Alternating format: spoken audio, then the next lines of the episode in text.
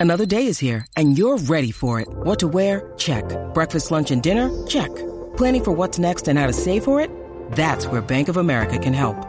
For your financial to-dos, Bank of America has experts ready to help get you closer to your goals. Get started at one of our local financial centers or 24-7 in our mobile banking app. Find a location near you at bankofamerica.com slash talk to us. What would you like the power to do? Mobile banking requires downloading the app and is only available for select devices. Message and data rates may apply. Bank of America and a member FDIC. When you need mealtime inspiration, it's worth shopping Kroger, where you'll find over 30,000 mouthwatering choices that excite your inner foodie. And no matter what tasty choice you make, you'll enjoy our everyday low prices, plus extra ways to save, like digital coupons worth over $600 each week. You can also save up to $1 off per gallon at the pump with fuel points. More savings and more inspiring flavors make shopping Kroger worth it every time. Kroger, fresh for everyone. Fuel restrictions apply. I couldn't possibly stretch them out. Y- your boobs are way bigger than mine. that is not true. Yes, it is. Your boobs are totally bigger than mine. You're crazy. Hey, this is Emily. And I'm Sandy. And I'm Jess. Welcome to today's town meeting. And now. It's time for Sandra Sucky's Summaries. At dinner, Emily thinks her cook's name is Mira. Spoiler alert, it's actually Sarah. Lorelai the First is currently dead. Big emphasis on currently. Physical fitness is as important as intellectual fitness. So say Plato, so say Richard.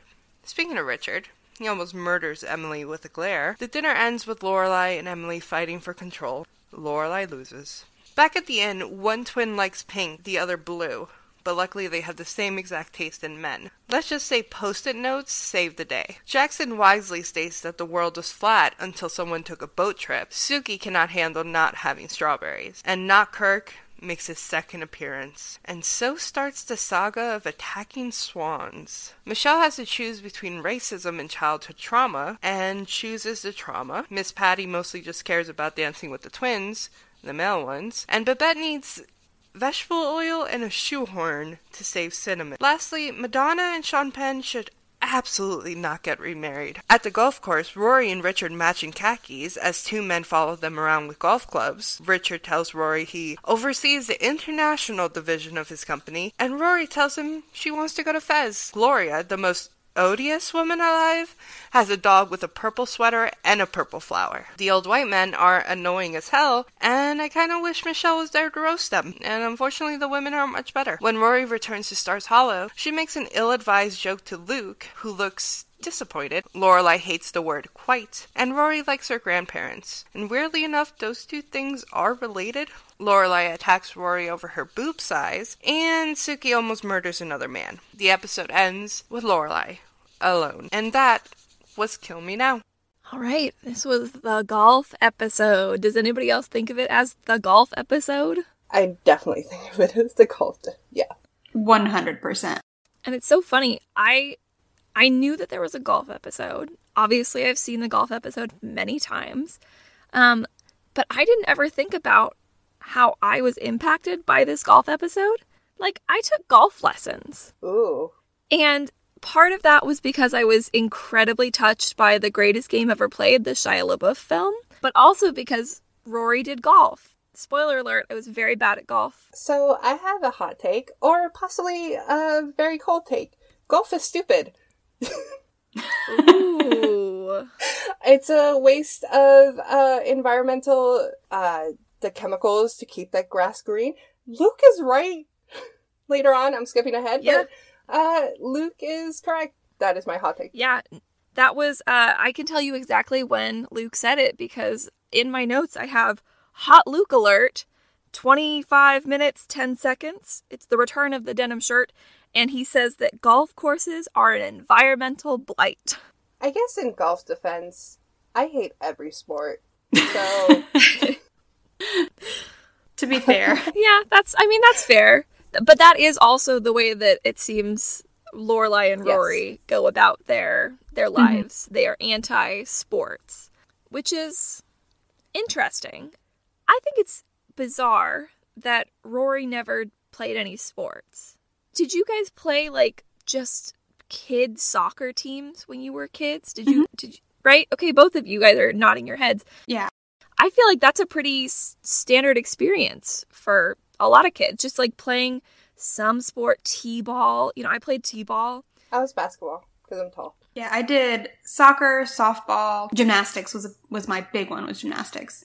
I will say that the so the just because I have a three year old, so I'm starting to look into this. Crap's expensive. Yeah.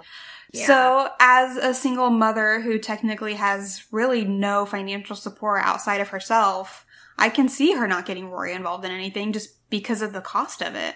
Granted, I don't know what mm-hmm. the cost was then versus now. It might have been, you know, a whole lot cheaper than than it is now, and especially with Lorelai not being a sportsy person to begin with, I can see her not getting her involved in those things. Yeah, that's totally fair.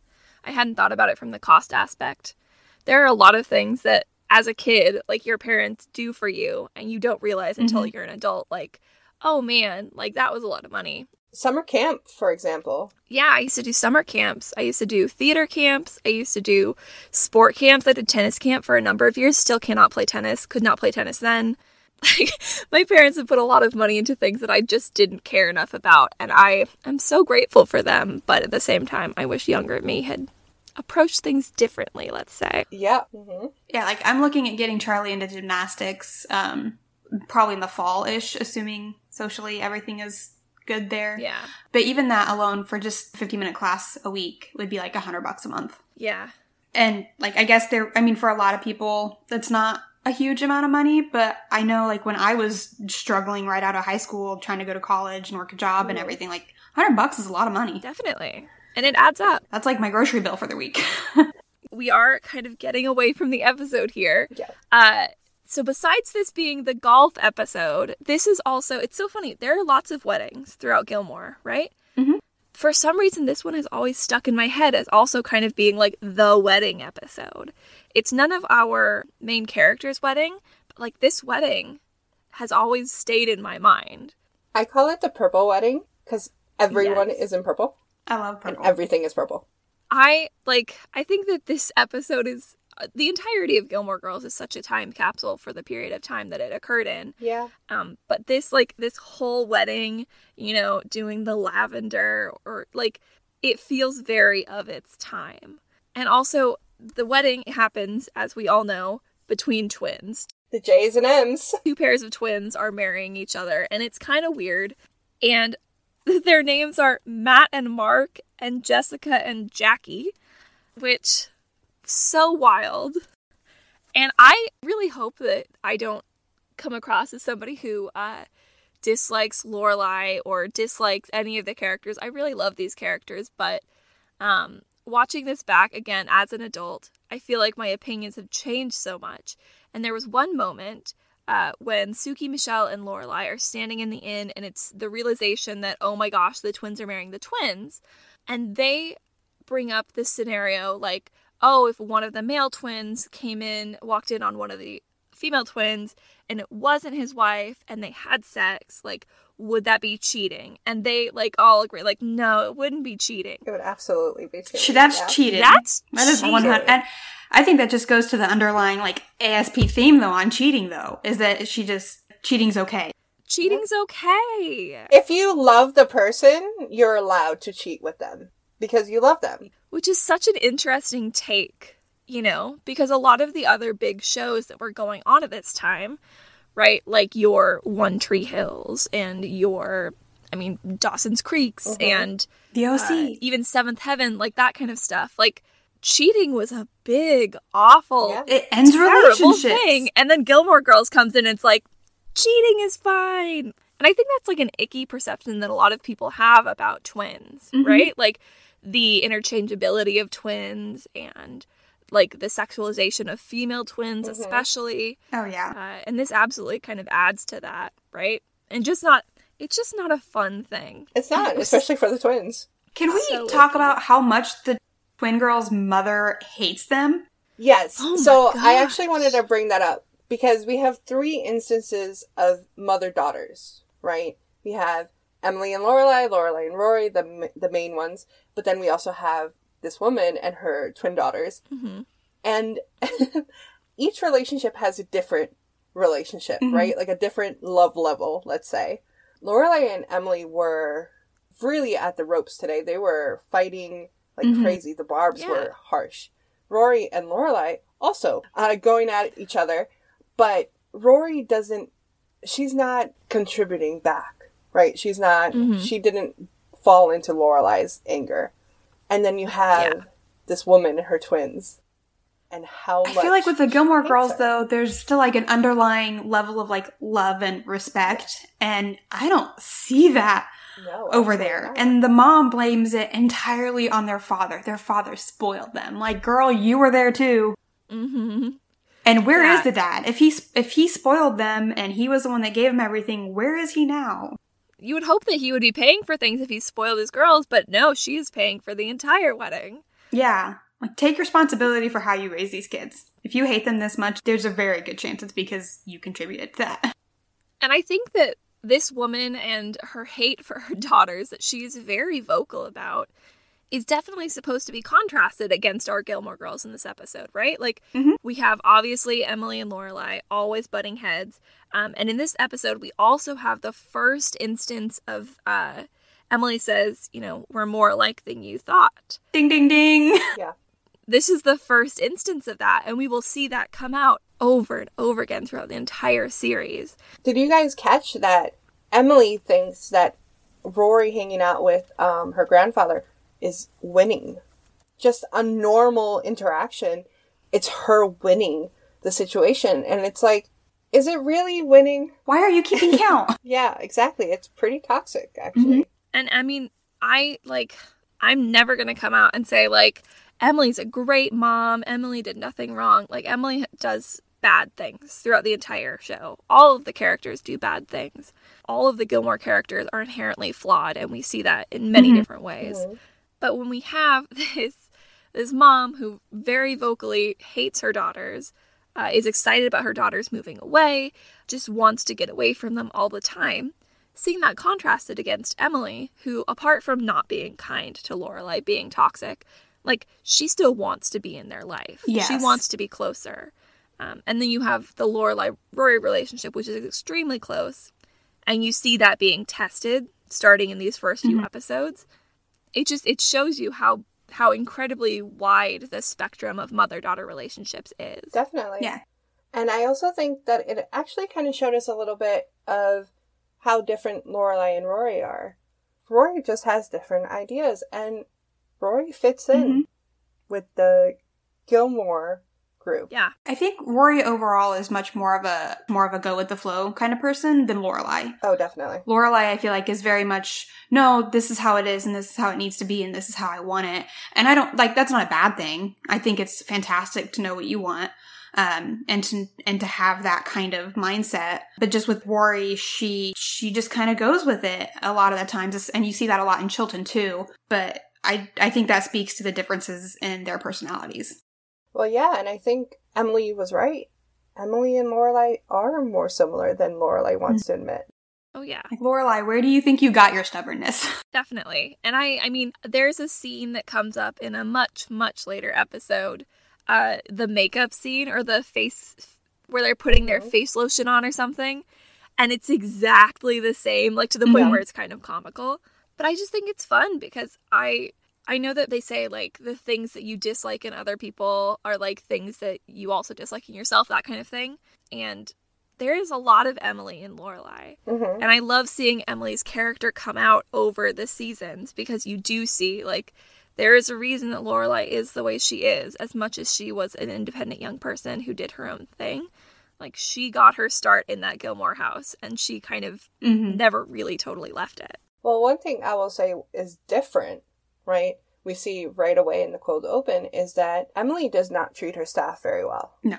Right? No. Lorelai's an amazing manager. Yes. Right? And you do see her interact with the staff. It's a little weird because she's like, the ribbons shouldn't be in the trees. They should be on the chairs. And it's like, who, why the hell is he doing it in the trees? I think some of her staff are not great. Who told him to go there? But still, she treats them with respect versus Emily, who literally calls a woman the wrong name after being corrected. yeah. My question on that though is did the woman ever correct Emily directly. I mean, we don't see that, but we see her correct Lorelai and give her a dirty look, like the maid gives Lorelai a dirty look for saying the wrong name. But we don't ever see her correct Emily. So Emily might have just heard it the one time and then registered this is what it is, and then the woman might not have ever like corrected her after that. Which I don't want to say it's her fault. That at that point could have just been a misunderstanding, but for Emily to then not change it after they find out, no, her name is Sarah. That speaks volumes. But according to Emily, she pays her maids very well and deserves to get what she pays for. And that's that's a reference to a future episode. Yeah. Yeah. I think this is definitely a case of this is something that you see with people who have never had to work in a service industry. Mhm. Like I've done customer service and I've done retail, that kind of thing. yeah. And just the way that I hope you come out of those kind of positions is with a sense of respect for other people in those positions. Mhm. I would hope that you don't have to work in customer service or retail or food service to have respect for other human beings. But I do find that people who have been in the trenches, you know, they've done it, they know how hard those jobs are. And so Lorelai, having really worked her way up, you know, from being a maid to being the general manager, she has respect for people at all of those levels because she knows how hard all of those people work. Mm-hmm. Emily has not had that experience. Emily has not. Emily is the corporation where all of her employees are just cogs in, in a machine. They're not people. They're just they're there to do a job. They're robots. To be fair, Richard feels the same. yeah. Oh yeah, they both do. They are they are the corporation, and Lorelai is the mom and pop shop that knows everybody and and takes care of you. And hey, how are you? How's your kids? How's your spouse? You know, and actually cares about the people that she works with and wants to make sure that they're happy there. Which also we know there is a crap ton of turnaround in the Gilmore house and probably not a whole lot of turnover at the Independence. This episode, I think, has one of the first, like, extremely harsh comments from Emily. Uh, because previously we've seen Richard, right, be on the offensive, be kind of nasty. Mhm. In this episode, we really see a turn for Richard. This is kind of the episode that makes him a little bit more human because previously he's just been like Lorelai's grumpy dad. But this is the episode where just completely off the cuff, super casually, Emily says that something in Lorelai's room is gathering dust with the rest of her potential. Which is kind of, I think, an about face from the pilot where she's very proud or seems very proud Yeah. of Lorelai's current position. It's an about face from a minute before she mentions that. How's that lovely inn of yours? Still small and charming? Like she mentions it like she's so proud of her and the inn is so great. And then, oh, well, I mean, it's just an inn. Yeah. I didn't actually see it as proud. I saw it as demeaning. She was saying like, "Oh, how's your inn? It's so small and charming." I don't know. Emily rubbed me the wrong way in this episode. Even with Richard, Maybe that's me being too optimistic that I didn't get that. or maybe I'm being too pessimistic. Richard and Emily's relationship was also kind of put to a test in this episode because Emily's in control. Yes. She has made that clear. we see who really rules the roost. Exactly. And he goes along with it, but there is a frown in his face, there is a glare until he realizes who Rory is. But before that, it's really strange. I should have counted how many times he rolled his eyes. Like he was just so over it. Or like look at his wrist. Yeah. Seeing mm-hmm. him so antagonistic towards Rory was weird. He loves Rory. So seeing this episode was just like, ooh, that's that's not in character, but it was, I guess. I guess this is what we are supposed to see as like triggers that jumping off point because when I think about Gilmore Girls, you know, and I think about the relationships in that family, Rory and her grandfather are kindred spirits. Yes. You know, they are bibliophiles who mm-hmm. love the idea of travel and he's always interested in the work that she's doing. They just they they work together really well. Mm-hmm. Going from where we were in the pilot where we just get she's tall. You know, this is the episode where we see okay, you know, Rory is a really cool, great kid. And this is Richard finally seeing her outside of, you know, a holiday dinner or something. This is where they get to actually share things about themselves. I'm gonna mention I know this is fashion. Oh my gosh, I tacky believe me. Right. I've got a whole spiel to give. versus Emily's actual golf pants. Yeah. Right? They're like golfy kind of. They're plaid. what was going on. We'll talk about it later, but just it's in my mind. I'm like, what is happening? I half expected Emily to be like, "Oh, would you like to borrow some of my clothes and go upstairs and put on an appropriate golf attire?" Some choices were made with uh with Rory's attire in this particular episode. And in that scene, um, Emily has her big speech to Richard, right? Like, do not ruin this for us. Mm-hmm. Rory's on the other side of the door. I wondered about that. Did she hear everything that was said? I don't think so, based on the way that we have seen eavesdropping approached before in the episodes. You know, like it's acknowledged previously with Rory overhearing Lorelai and Emily in the kitchen during the pilot. I think that this is also the Gilmores are rich, rich, as we will Yeah, talk they about have later. really good doors. Um, they probably have a solid wood door. I also think that the way that Rory went into the outing would have changed if she had known, Yeah. because we do see somebody, or we see Rory as somebody who, when she feels shamed, she reacts. Mm-hmm. Like she shuts down, she drops out of college. You know, she has some big reactions and big feelings when people make her feel bad about herself, mm-hmm. Which is fair, especially to a teenage girl. I think she definitely would have felt guilty. I think at that Yeah. point she was already committed, she was already there, and nothing would have changed. But I don't think she, like you said, I don't think she would have gone in with as much of the positive attitude as she did. Instead of walking in and being like, "Am I dressed okay?" It would have walked in and been like, "We really don't have to do this. Are you sure?" Yes. Something like that. I agree. And also, when we see them out on the golf course and they're walking, and Rory starts asking about what he does, and she's just trying to like get a conversation started, Mhm. and he just like kind of shuts her down, like you wouldn't be interested.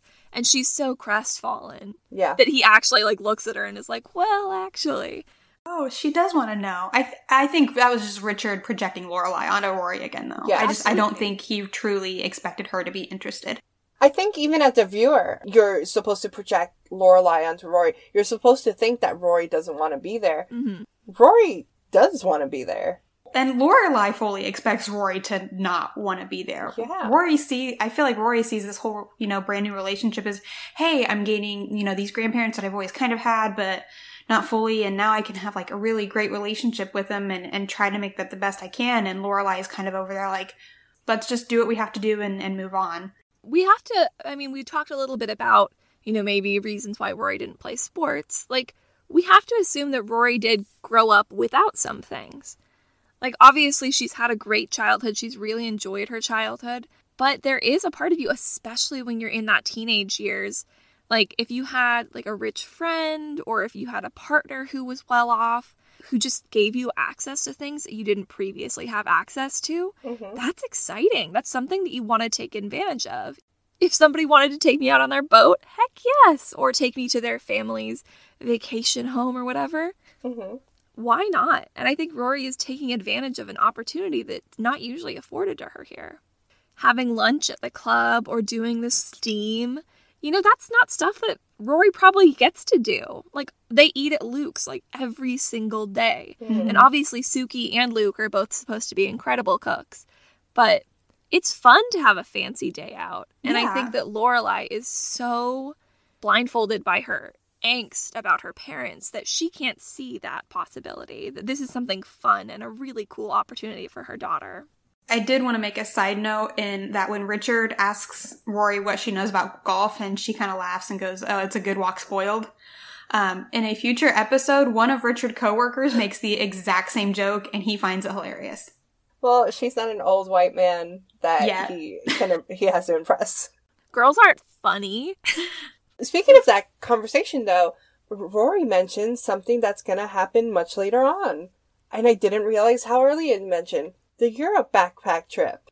They really planted the seeds early, huh? Mhm. This is why Rory was not in any sports. Lorelai's been saving for a Europe trip her entire life. Well, yeah, and guess what? Uh, for my graduation to college, that's what I did with my mom. We went Oh, to. Europe. We didn't do hostels because my mom was not going to do hostels, but we we did all that, and that was in part because of Rory. I was That's like, so Cool. cool. I was like, I want to do that too, and uh, I saved up. She saved up. Like we did it together, and it was so much fun. Should do that with my kid. Probably one of the best trips I've ever had. I've never been outside of the US. One thing I want to go back to, uh, Sandra, you brought it up in your summary, is that uh, this is our first instance. I don't know if it happens again, but of a uh, a character returning from the dead. Lorelai. Uh, we have the death of Richard's mother is discussed. Like she was a great woman. Oh yes, she was. Was was was. All past tense. And if you've seen the entirety of Gilmore Girls, you know Trix is not gone. They don't ever refer to her as Trix in this episode either. It's Lorelai the first. No, they don't. No. Lorelai the first. She was a great equestrian. She was a great everything. Apparently, yeah. and it was just i'm i'm curious about what it what it was or is that you know our writers were like shoot we gotta bring her back like what what spurred that decision because at this point they've clearly decided that she's dead that she is past tense the first lorelai I would have loved to see Emily just scoff in this episode when she Yes, comes me too. when she's brought up. I think that's actually why they brought it up. Is because Emily needed a foil, right? She needed someone to be like bigger than her, and who's bigger than the mm-hmm. mother-in-law, you Oh. know? Yeah. true I am sad that we never see any of Emily's extended family. Yeah. Like none. Yeah. We see Richard's cousins and we see Richard's mom and hear stories about his dad and but we don't really other we see a picture of Emily's sister at one point and then she talks about her mother a little bit around um, wedding stuff, but that's kind of it. Well, they say like that the woman marries into the husband's family, right? And she leaves behind her family. And I think that's BS, first off. But it's kind of shown here. Uh, Emily Yeah. and Richard have a very old fashioned relationship. Yep. Yes, very traditional. The one real break from tradition in this Gilmore Seniors is that Emily is definitely the one who wears the pants. Oh, yeah. Um, we do see Richard put his foot down a few times throughout the series, or he'll become mad. Mm-hmm. And I don't know if you guys had this experience, but my dad was very, very much a laid back dad. He was very involved in my life, but he was like my mom was the enforcer for the most part. She was the one who who made the rules. And that was partially because my mom was a stay at home mom. My dad worked all the time. But when my dad got mad as a kid, you knew you had done something wrong. And so when we do see those moments with, you know, Richard coming out and just being furious about something, I'm like, I get it. Like when dad is like, no, it means no. Yeah, no, my dad was the opposite. He was very, he was very strict. He was very involved because my parents were separated, and my mom was the very laid back. Do what you want, just let me know where you're at. And my dad's like, no, you're gonna be home at ten every single night, and I need to know exactly where you are. And but yeah, my dad, my dad, once you got him mad, it was okay. You're done. Sit down, shut up, take it, and get grounded. That's just how it's gonna work. My um my parents divorced when I was 15, probably 14. They separated when I was 14, divorced by the time I was 16.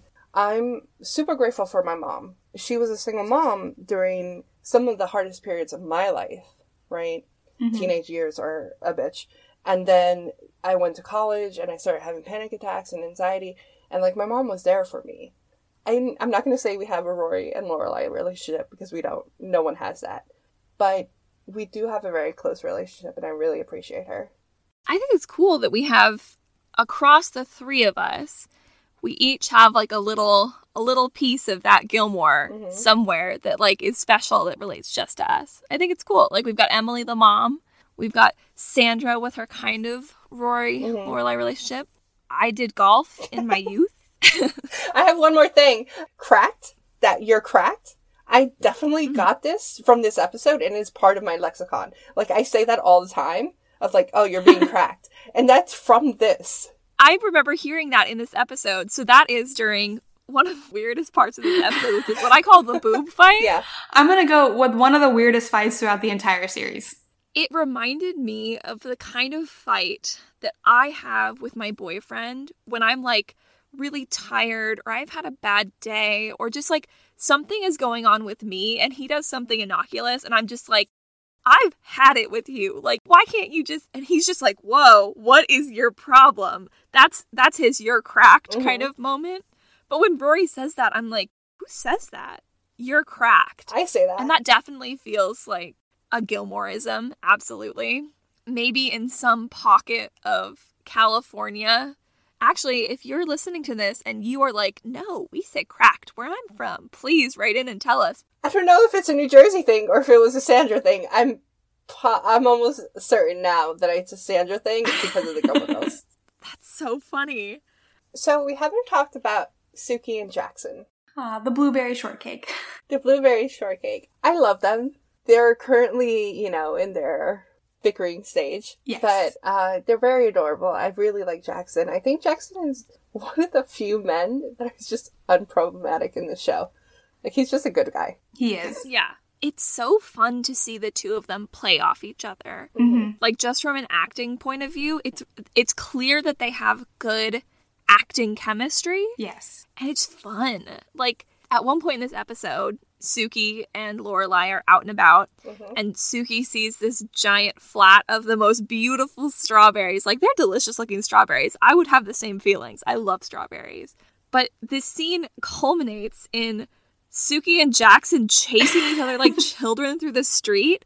And that could be such a ridiculous, over the top, stupid moment, right? Like, It could. in this early season, we see a lot of goofiness that's kind of beyond. Mhm. Um, but it feels so true to them. It feels so true to Sookie that we know that she would almost get hit by a car. Like, She almost kills the guy on the bike. I just I feel like Sookie and Jackson's fights are so dramatic to begin with. yeah. I mean, because obviously Sookie, when she brings the blueberries and Lorelai walks in and she says, "Oh, you know, Rory's having golf, doing golf with my dad, and something about my day sucked." She's like, "Tell me something happy."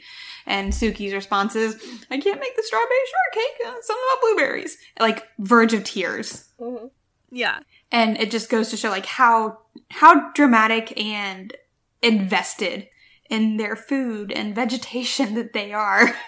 Yeah. the the fact that they would end up chasing each other down the street about it does not surprise me. I want to mention one thing about that scene um, that I thought was really funny. Most of the extras are in plaid. Oh. Really? Um, di- like one has a shirt, one has a dress. Uh, the other, like everyone's in plaid. It's super weird once you notice it because then it's all I could notice. That's so weird. I feel like this is one of those shows, any TV show, honestly. If you were to just go through and just watch the extras, like there's always going to be something funny that Mhm. you miss because you're so focused on the actual action. But yeah, I think that's something fun with it with ASP though too. Though is that um when she when she has an extra or finds somebody that she really likes in the show, she brings them back. Not necessarily always in the Like initial not roles. Kirk. Yes, with like with not Kirk, um, Crazy Carrie, Crazy Carrie with Luke later. She is the teacher in Rory's class in episode one. oh, Yeah. oh wow, and yeah. and I think that I think that role sticks though because she ends up being the the director of Fiddler on the Roof in a later episode too. So you can see like she's her role stays invested in the school. Mhm. And unfortunately, I think Crazy Carrie had a midlife crisis. poor crazy Carrie. Her greatest flaw is that she thinks Luke is a snack, I mean, that's not a flaw. and I am also guilty. Lock me up. Can we talk about the most odious woman alive? Gloria. Gloria with her dog that I was obsessed with. Yeah, she just comes in all smiley, Richard, hi, and how, how does everybody who refers to her always refer to her as odious? that's a pretty specific word. very specific. Yeah, Like it's so specific that you like have to catch it, right? And all she does is just like ask you how you are. Like I don't know if there's like some you're supposed to think that she's gonna backhandedly tell you something or she's gonna spread that gossip of how you are. yeah. but poor I mean, for all we know, she says hi to Richard with the intention of finding out who Rory is, so she can go out and start saying that Richard's palling around with a younger woman or something. Well, She could. I Did you know. guys get that sense from when um the men were talking about it? Like with Richard, like, oh, who's this? Right. And Kind of. right? Like, Like they were there was kind a of little asking. hint of that. Mm-hmm. Which is a really big age difference. Yeah, but these are also supposed to be like very wealthy old white men to whom age is usually a number best ignored, Yeah. Gross. which is gross. They were super gross in the sauna. As Oh, well. yeah. When I went to school and our sports like athletic center had a dry sauna, mm-hmm. which is where it's just nasty and hot. There's no steam. You just sit in there and feel terrible for however long you decided to stay.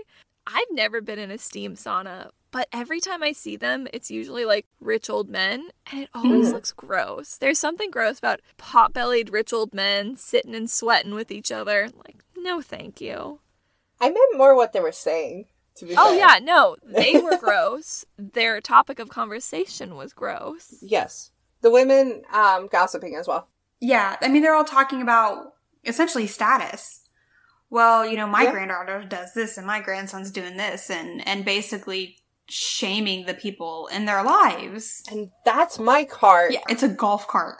Like, somebody could probably change the number from 37 to 38 and you wouldn't know until three hours in. Wait, where's the dent I put in it last month? I feel like it's such an old, like, country club kind of It is. argument. Like, my golf cart. Like, no, dude, chill out. Count your money, go to the sauna, and go home. So, transitioning to a different argument the twins, the twin brides. Back to the twins. Yeah. Jackie and Jessica. Jackie and Jessica, who cannot agree on soup or salad. And it blows my mind that no one thought soup or salad. Is that even a fight? The easiest. The easiest. 45 minutes, apparently. if their appetizer or their pre dinner options had been like, I don't know, something that needed more preparation, like if they were doing individually made shish kebabs or something Mhm. wild like that, then you can argue about it. Soup can be made in a big old vat, salad can be made big old bowls. Yep. And Super Sookie doesn't even blink, you know, when it's like option of soup salad. She's like, okay. Yeah. Also, I love that it didn't occur to anybody that if you're having a joint wedding and one wants red and one wants blue, to do purple.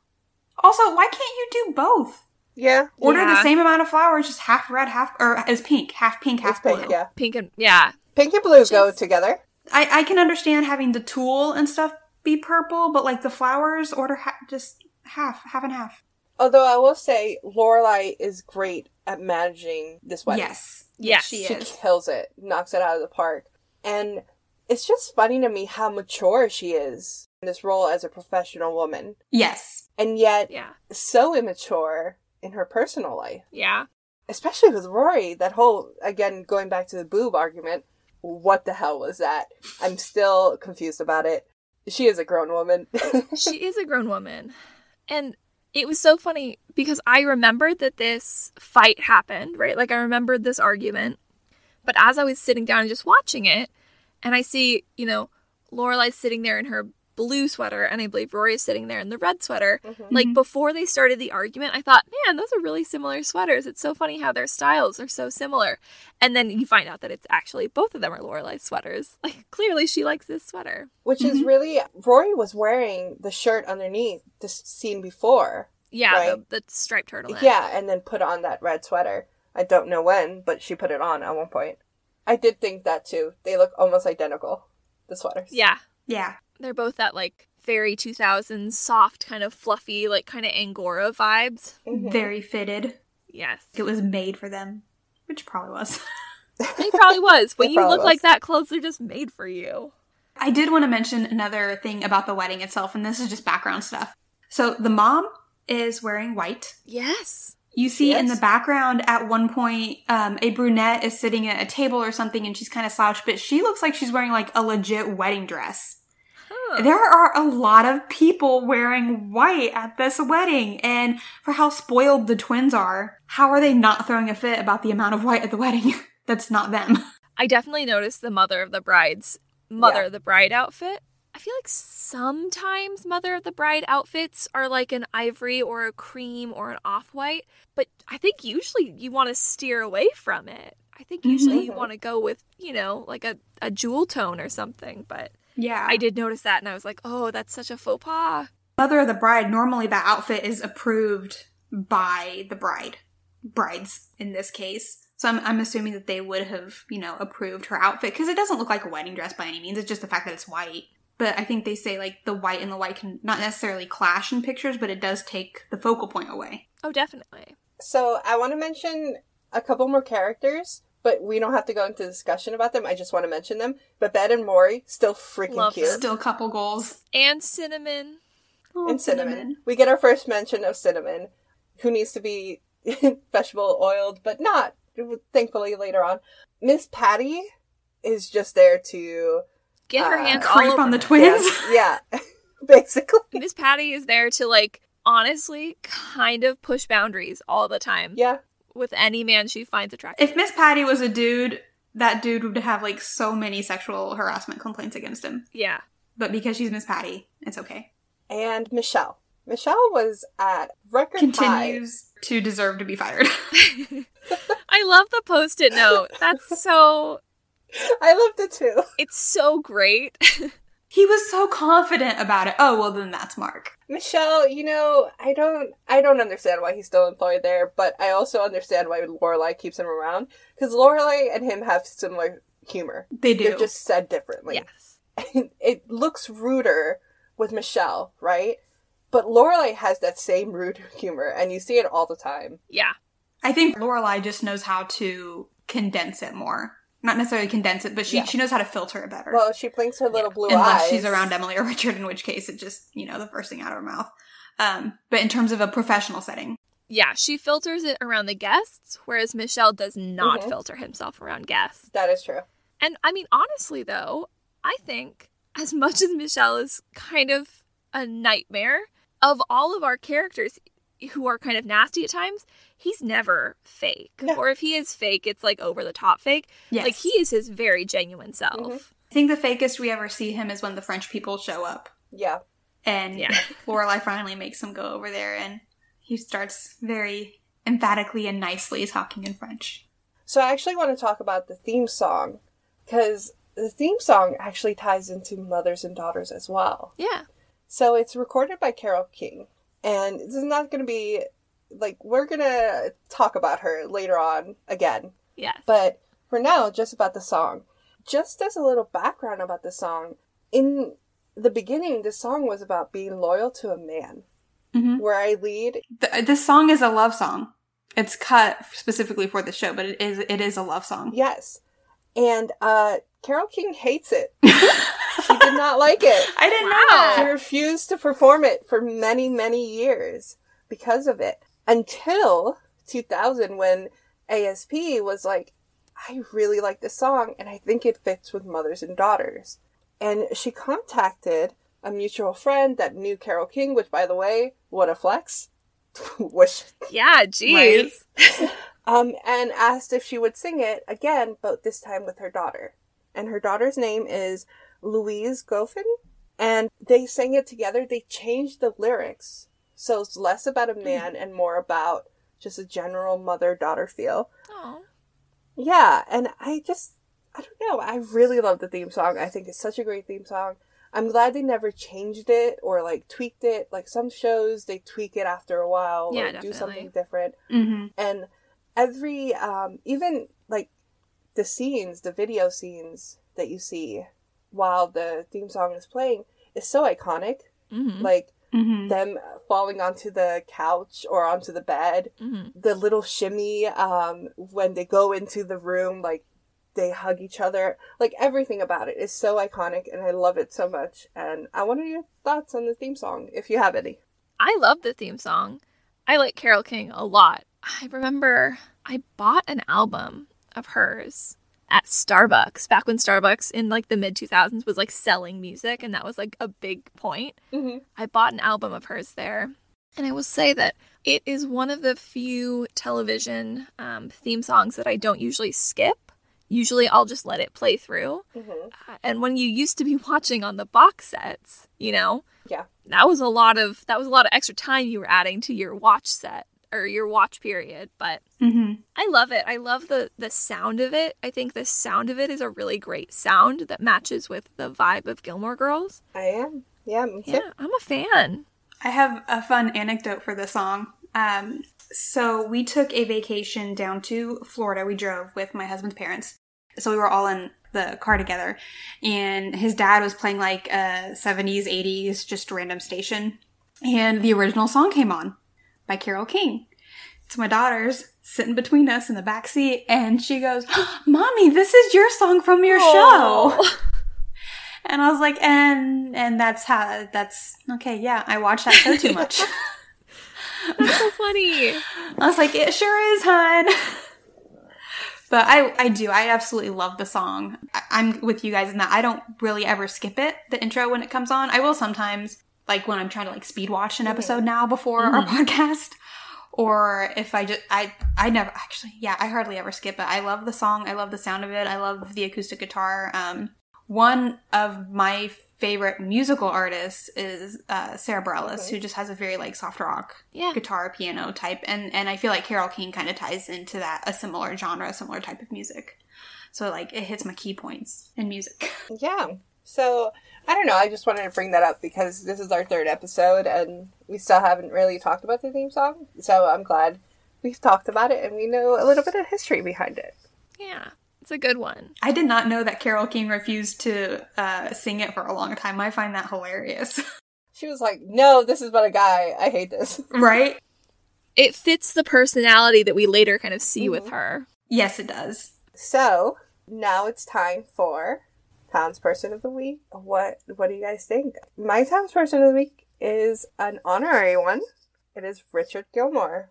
You know, he came in at a low, low. Um, he wasn't at his finest in the beginning of this episode. Yeah. There were still the little comments and the glare, and then by the end of the episode, he realizes I'm gonna miss out if I don't talk to this girl. This girl is amazing. I love her. And I want to share stuff with her. And he did that turnaround without the usual, like, I don't want to admit that I was wrong or anything. Hemming and Yeah. hawing. He just did it. And Yeah. he became her grandfather in this episode. And I think he deserves a, a nod for that. How about you guys? I mean, I'm also, I was going to say Richard as well. Sames. Uh, there's something, especially like I, neither of my grandfathers are still with us, and I, I definitely, I loved my my grandfather, especially my papa, and there's just something so special about that relationship if you have a positive relationship with a grandfather. And I, I love I love this episode. It's hard watching the first episode and seeing how like nasty he is It was, yeah. because I think of him Mhm. like this. I think of him as this this guy who is this kindred spirit with his granddaughter, and I love that. And I love that he calls her at the inn, Mhm. you know, to talk about books with her. I just love that he's so enamored with her after one evening or one outing that he just he can't stop. He needs to reach out and talk to her more. I think this might be a turning point too for Richard and Lorelai's relationship, not as extreme, obviously, as Richard and Rory's, but in the very end of the series, Richard makes a comment to Lorelai about one of Rory's graduation moments of this as much Lorelai's moment as it is Rory's. And I think Richard finally starts to see like Lorelai raised this person that you are enamored with. So I think he starts to give Lorelai some more more respect in that at at the same time too. That well, if Lorelai was able to raise Rory to be this such amazing person that he really connects with, then you know maybe he's being too hard on her. But I agree. I just I love I love this relationship. I love I love this episode of you know Rory finally getting like the grandpa that we all want Yeah. One of my grandpas is still with us and I, I love him to death. Um, he's a carpenter as well. He calls my daughter Lil Bit, which I think is adorable because like drill bits and stuff that he uses all the time. But yeah, I had another grandpa who passed away, um, in 2004 that like I had such a great relationship with him and I remember like sitting on his lap and telling stories and um, going on walks with him and stuff. And I think there's just something really special about that grandfather granddaughter relationship. It's nice when we're all in agreement. I don't know if it's going to happen very often throughout the podcast, but we'll see. I was just thinking that. Enjoy it while we can. Actually, someone else agreed with us too. Yes. yes. Um, so we talked in our first couple episodes about having you guys write in, and we have our first Stars Hollow Speaks moment. Uh, we have, I'm going to call her a pre listener because she has contacted us without even having heard our podcast. So a big hi to Carrie from the UK. I'm going to save the rest of her comments till the end, but Carrie did write in and tell us who her townsperson of the week would be for this episode, and she also picked Richard. She said, I love that Richard is getting the opportunity to grow a relationship with Rory in this episode, and I love that he ends up being super proud of her, showing her off to his friends in this. I think it's great and they are building a relationship. Or I think it's great that they are building a relationship. Mhm. So definitely on board with all of us. And yeah, I think it's it's very obvious that as much as Richard loves Rory, but Rory also loves Richard. Yeah. And I think that's such a It's a mutual. Exactly. And that's such a relationship that we have to keep on because I think besides a few moments where they might have fights and stuff, they're probably the best relationship um on the show. Yeah. I don't think I can't think of any fights that they really like hard fights that they have throughout the series. Yeah. And he's really Rory's strongest male role model. Yeah. Mm-hmm. Like we have Luke obviously as like a man who has been present, especially later on we find out kind of through more of her life. Mhm. Um, with Mhm. like the birthday gifts and things, and then obviously Christopher, who thank God we haven't seen Christopher yet.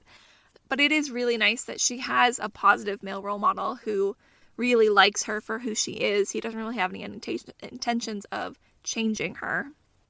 Mhm. He likes who she is, and That also relates to her similar interests too, though. Like Luke is obviously a great influence in her life and a great like male influence in her life, um, in that in their relationship. But obviously, they don't have a whole lot of the same interests. Whereas her and Richard are just really they're two peas in a pod. They they have the same interest in books and reading, and you you can just really see that. and speaking of books, Reading books with Emily. So, the only book mentioned in this episode is Mencken's Chrestomathy. It is the book that Richard and Rory discuss on the golf course, and then at Friday night dinner, Richard mentions he got a copy of it, and him, Rory, and Emily leave Lorelai in the living room alone to go discuss it. Mencken is Henry Louis Mencken, and he led a super interesting life. He gained a decent amount of fame covering the Scopes trial in 1925, which was Tennessee versus John Scopes, a teacher accused of violating the Tennessee Butler Act by teaching evolution. It was actually during this trial that the term Bible Belt was coined by him. And the Scopes trial had a play based off of it called Inherit the Wind, which was then turned into a movie. And the role of Mencken in the movie was played by Gene Kelly, who, for all you old musical fans, Gene Kelly sang Singin' in the Rain. Anyway, the Chrestomathy is a collection of books, essays, and articles filled with his rather polarizing views on literally anything. As a reporter, for him, nothing was off limits. He was not a believer in religion or democracy. He was either a huge defender of women's rights or, according to one of his critics, the greatest misogynist since Schopenhauer. He thinks politicians are either liars, idiots, or both, and he commonly wrote about science, philosophy, ethics, society, government, literally everything. But his writing is apparently incredibly witty, he's very verbose, and overall just a wordsmith. If nothing else, he supposedly shares his views in a way that hooks the reader and encourages critical thinking and discussion. I personally really want to take some time to sit down and read this book. well, and also yet another book that sounds like something that not your average 16 year old Oh. wants to pick up at all. And after books, we have Welcome to Jess's Fashion Corner. Okay, so fashion in this episode. Uh, last episode we had the uh, the Gilmores or the Lorelai's first day at Chilton. We were kind of focused on one particular outfit. The nice thing about this is that we have lots of different outfits that we can kind of talk about. The first ones that I want to bring up are the ones that we see in the cold open at Friday night dinner. I loved what Rory and Lorelai were wearing because they were both um, doing sheer. Sheer was super hot in the early 2000s, like end of the 90s. Was that the green dress? Yeah, so Rory has a sheer purple lace dress with a slip under it and a choker necklace. Um, and then Lorelai has an olive green sheer kind of sweater with beads. Uh, and I believe that it's a black dress or like a black skirt set. It's so fun to see the way that their fashion senses are played off of each other. Like they're both during sheer at the same time. I love that. Uh, we also see we're seeing a little bit more of Emily's personality in this, which I thought was kind of fun. She has a starfish or like a sea star brooch. Brooches are like incredibly I have never worn a brooch because I don't think that I'm the kind of person to wear a brooch. Emily absolutely is a brooch wearer. Oh, definitely. And it's fun to see her her kind of like tie to the seaside, which we kind of see more of that in her much much later on. So it's interesting to see that kind of little snippet. Uh, I have in my notes yuppie sweater spotting. Something about the sweater tied around the shoulders, which Mm. both of the brides are wearing uh, when we kind of meet them at the inn. It's so like mid 2000s preppy to me. I don't know. Sandra, you grew up uh, in private school with, Mhm. I'm assuming, some kids who were a little bit more yuppie. Did you guys ever see people who No. just wore the sweaters? Okay. no. It's just ridiculous. And it's such a funny trend. And I do see it throughout, kind of, uh, especially when we meet Logan and like Logan's people. I can't see the sweaters being done like that without thinking of Carlton.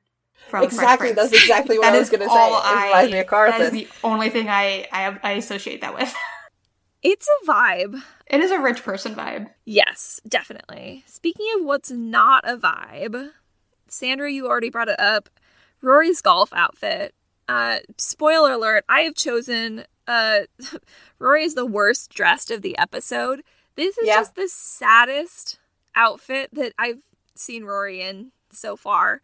It's the baggy khakis for me. It's the pastel lavender button down tucked into those baggy khakis. And then the hat, the hat which just clashes so much. Red, green, yellow beret with a pom pom. It's a look, funny definitely. hats are like a golf thing. I get that, but I can't believe that that Emily would have picked out that hat.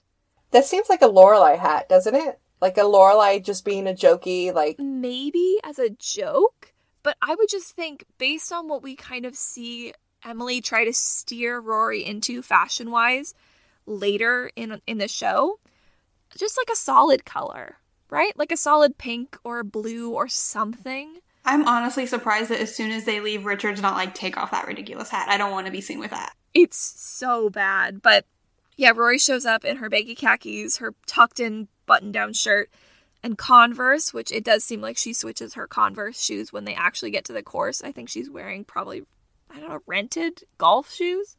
We do see one bandana on Sookie in this episode. It is pink with a white paisley. It, I don't think it's one we've seen before. I already brought it up during my Hot Luke alert snack attack. Uh, we do see the return of the denim shirt, which is one of my favorite looks on Luke. Uh, so much so that Sandra even thought that I was talking about this episode in the past episode, but no, we can have a snack two episodes or three episodes in a row. I'm gonna I'm gonna side note this on look on Luke's. Basically, anytime he walks around with his notepad like tucked into the front of his jeans, I just just like I want that notepad with my teeth. Oh my gosh, right? There's something so like visceral about him having it tucked into the waistband of his pants. I totally noticed that too. It's in my notes. There's just something about that vibe. Right? Ooh. Anyway, I did want to bring up, I did bring up the twins and their little sweater sets. Uh, but the twins' mom has a very interesting kind of recurring style choice throughout her her scenes, and that is she's doing suits with like a very ornate scarf across the shoulders. Uh, it feels very fancy. It feels very like rich person. It's kind of a bizarre look to me when I think of doing like a a star a scarf or a shawl.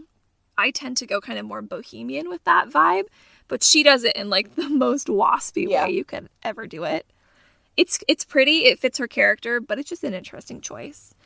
Uh, my item that I wanted to steal from the episode is what we see on Babette. Babette arrives in a panic in an oversized blouse. It's kind of a baby blue gray with purple florals. It's loose, it's flowy. She wears it with some skinny bootcut jeans. Uh, I have a very different body type than Babette does. She is just like such a cute little compact tiny person, but I love that flowy loose blouse kind of vibe with skinny jeans or some leggings. It just looks effortless. It fits so well with her character of this kind of like, you know, the jazz guy's wife. She's just floating through, shoehorning her cat. I loved it. Shoehorning her cat. when Sookie and Lorelai have their little outing where we find Sookie's special strawberries, uh, we get to see them out of their workwear, which I think is always fun because we get a lot more personality that way. Uh, we see Sookie in a tie dye blue and white shirt with some like red sequins. It was some kind of graphic. I couldn't tell what it was. But what she pairs with it is like a long pencil skirt with capri leggings Yeah. underneath, which feels very 2000s. I have not had a structured long skirt in a long, long time. And Sookie looks great in it. It's just very much a, a 2000s look. And Lorelai, we see her in a purple graphic tee with a leather button front jacket and a purple headband. I love when Lauren does headbands. I think that Yeah, she looks really good in it. they're so fun. They're such a fun personality, you know, insert in her in her fashion. And I'm actually going to finish on Lorelai as well because she was my best dressed. I absolutely love the dress that Lorelai wears to the wedding. Mm-hmm. It's that tight purple dress The thing. and only Lauren Graham could pull off that interesting like scarf tie with the the loop thing that's all built in. Mm-hmm. It's just so chic. It's kind of the image that is in my mind when I think of early seasons Lorelai. It's so chic. It fits her perfectly. The color is gorgeous on her. I absolutely love it. It was one of the items I was thinking about for my item to steal, uh, but I do not have the Lorelai body. It would not look that way on me. I would 100% steal that dress. I have a note that says um, Lorelai's dress is amazing on the right body type, and it's definitely hers. Yes. It's stunning and it Yeah. fits perfectly with the wedding. Um, it is a little bit lower cut than I might personally wear to a a work event, but again, like Lorelai kind of gets away with everything because she looks great and she's the boss. Uh, she did give me wedding planner vibes, which I guess she was in this, Yeah, totally fair. and she just looks super professional. Even with, I do understand where you're coming from with the low cut, but I just do think that that dress looked amazing on her. She wears a lot of low cut stuff though, Yeah. Yeah. just in general. But like you said, I think she just she looks so good when she does it. She can pull it off. So yeah, that was my that was my little fashion sampling of the episode. I think this was the episode with the most fashion sampling. Like I think this was the most kind of variety we saw across our cast. So Yeah, far. we're definitely getting um, more locations, and generally, more locations come with more costumes. Mm-hmm. And especially as we later branch into, uh, especially like the Yale years, um, where our characters are rarely in the same place, we get tons more fashion. But our first few episodes, especially like the Chilton Heavy one, there was just nothing. Man, I can't wait for Yale years. Yeah. So I want to mention one fashion thing: Jackson's hats. Yes. I love Jackson. Only Jackson could pull them off. They're so silly. and they come up so high. They look like a They condom. do. They look like a condom before you roll it on. Like Um, I just every time I see him, I'm like, oh, that's Jackson. Like that can only be Jackson. I guess similar to Luke's baseball hats. So but it fits his vibe. yeah, it does. Especially it like does. sleep sleeping with the zucchinis later on. Like of course a guy would wear that hat. if someone does not understand that episode, they're gonna think wild things with that. well, Okay, uh, time for reference of the week. We kind of have two of them. I'm gonna go with mine first. And it's a quote from Lorelai. She says, I'd rather get my face surgically altered to look like that lunatic rich lady with the lion head than go to the club with you. And I, did, I had no idea what this meant, right? I, again, was only maybe nine or eight years old uh, when this first premiered, and probably about 12 when I saw it. So I, I did not actually know what it meant. But watching it now as an adult, I obviously still don't know what it means, but I just thought, wow, that's really mean. Who is she referring to? Right? Well, she's referring to a Swiss American billionaire socialite named Jocelyn Wildstein. And this woman um, was married to this guy, Wildstein, Mr. Wildstein, and uh, he really liked big cats. Lions. Who doesn't? So she started uh, getting plastic surgery to look like a lion. That's wild. Uh, she claims that the surgery was done to enhance the natural cat-like features that run in her family.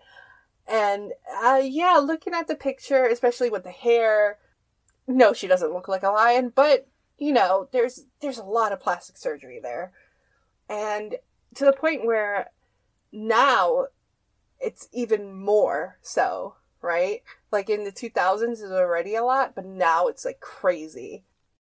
I don't know if she's still alive. I don't have that in front You of don't know? Wow. Well, she was born in Or you? 1940. Oh, you don't know. I don't know. I was like, is she like Uh. locked away somewhere? And In a zoo? Uh, I don't know. You know She'd what? be like what, She's still eighty alive. something? She's Good still alive? Um, that's a lot of plastic surgery to still be alive, but she's doing it. So she apparently spent four million dollars on this surgery up till like 1999, 2000, That's crazy. which is quite a lot of money. Um, and our second reference of the episode, and it's just going to be a quick one because I wonder if anybody else listening is like me in that they've heard the word fez many times, especially in the Gilmore world, um, but you just don't know where that is. Uh, when I think of Fez, I think of the hat or I think of the video game. Uh, I vaguely know that it's a place, but when I looked it up, I learned, and I'm going to share with you, that Fez is a place in Morocco. It is, like I said, the capital of the Kingdom of Morocco until 1912, uh, where the dye to color the hat was extracted from crimson berries. So it is a hat. It is that little red hat. Uh, I believe that it's the kind of hat that Abu wears in uh, Aladdin? Aladdin. Yeah, if you're trying to picture what the hat looks like. Or Doctor Who. If and- anybody's a Doctor Yeah. Who or Doctor fan. Who. I'm not a Doctor Who watcher. But then, if you are curious about where Morocco is, because I know not everybody is super familiar with the location of African countries, uh, Morocco is a country in North Africa. Uh, and my personal experience with Morocco, which I've already shared with my podcast hosts, is if you ever want to experience Morocco, but you're, oh, I don't know, trapped in the United States due to travel regulations, there's a great Moroccan place at Epcot in Disney World, and they have great food. So if you were curious about Fez, that's where Fez is. And I believe that brings us to Stars Hollow Speaks. Hey, yay. And we've already brought her up, but we are so, so grateful to Carrie for emailing us. Uh, this is our first email. We were all super excited, and she actually gave us comments on the first uh, three episodes, which is awesome.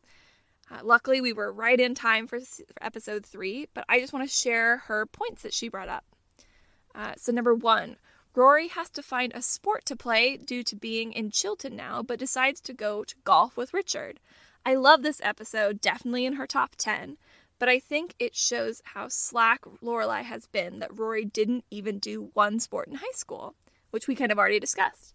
Uh, I know she had done dancing at Miss Patty's when she was younger, but to do, uh, but to not have a sport at all, I wish Lorelai had pushed Rory to do something more.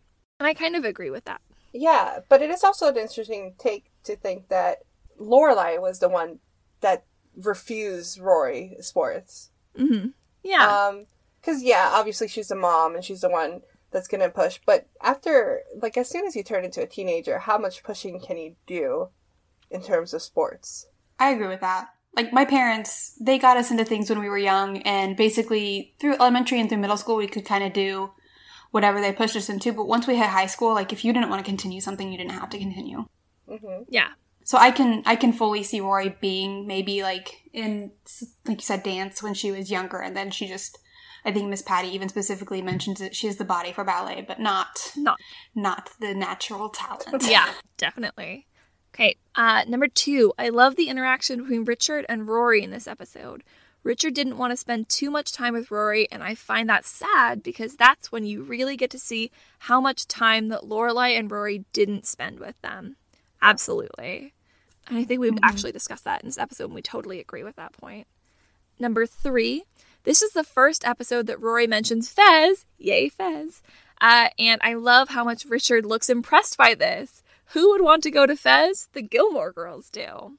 Point number four. I don't like how Lorelai generally acts in this episode because she is so jealous of the relationship that Rory is building with Richard and Emily.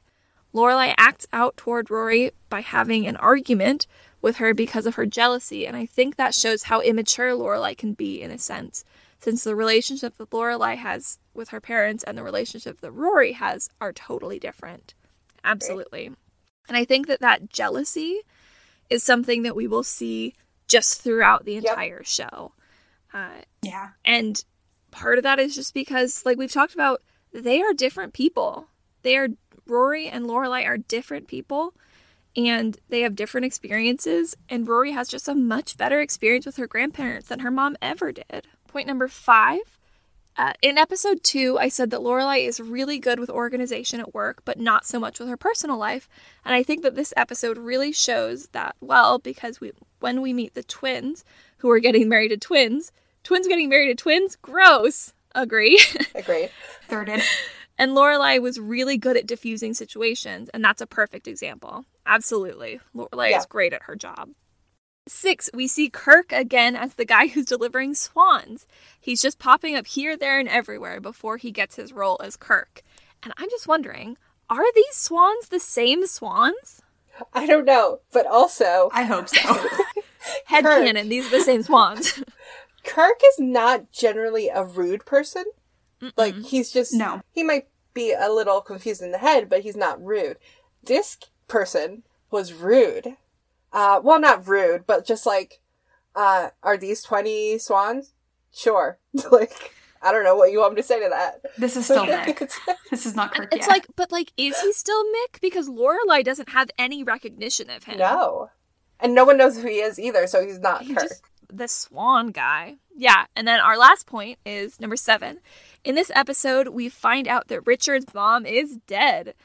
We find out later that she obviously isn't dead because she appears in later episodes, but this was a passing comment that was made by Richard, and when speaking about his mom, it was in the past tense. Absolutely. Super weird, a super interesting decision. Um, but I mean, ASP makes a lot of interesting decisions with characters, with casting, the whole nine yards. So, again, thank you so much, Carrie, for writing Uh, in. we you, really thank you, thank appreciate you. it. yes. And if you are interested in, you know, being featured on the show, please, you know, write in. We have Twitter, Instagram. Our email is a great place to send us longer at things like this. Like I said, Carrie gave us points on the first three episodes that were super interesting. Um, and as always, at the end of the show, we will have all of those tags. So please reach out to us. We love it. So, coffee, Coffee, coffee, coffee. coffee. I feel like there wasn't that much coffee in this episode. There was not that much coffee. And still, Rory had her one cup of coffee. It was a little off screen in that it was already poured when she was drinking it, but it can be assumed that she was drinking coffee. Mm-hmm. Lorelai had two cups. Just two. Wow. Maybe that's why she was so jealous. She didn't have enough coffee. Maybe. Yes. We do see at least one meal that is ordered at Luke's diner mm-hmm. and just abandoned immediately. Abandoned completely. Who needs So much food waste. And and unless there's anything else to be said, I believe that was our third episode or our third podcast episode. That was it's been a lot of fun still. Yeah. Uh, yeah. By the time this episode goes up, we've already had two episodes go up. Obviously, this is the third one. but we're recording this before our first episode. We are hopefully, you know, super excited to talk with you guys and connect with everyone. Tell us about, you know, anything that you want related to the show, especially if if the episode, whatever episode we're on, it's, you know, we love it. We all freaked out when we got our email. Even if you have a comment about something that we talk about in the episode uh, that's not Gilmore's related, one of our things that we really, really wanted to focus on in putting this podcast together is we want to really bring, you know, our experiences into it. We want it to be a conversation between people who are, you know, growing a friendship while talking about something we all really love. So, you know, if you want to talk about a grandfather that's no longer with you, or if you want to talk about Twilight or something that we've talked about in one of these past episodes, like please reach out to us. We really want to build a community because Yes. Stars Hollow, Gilmore Girls is a community, and we want to have that. 100%. And sometimes things will get a little serious, which is fine.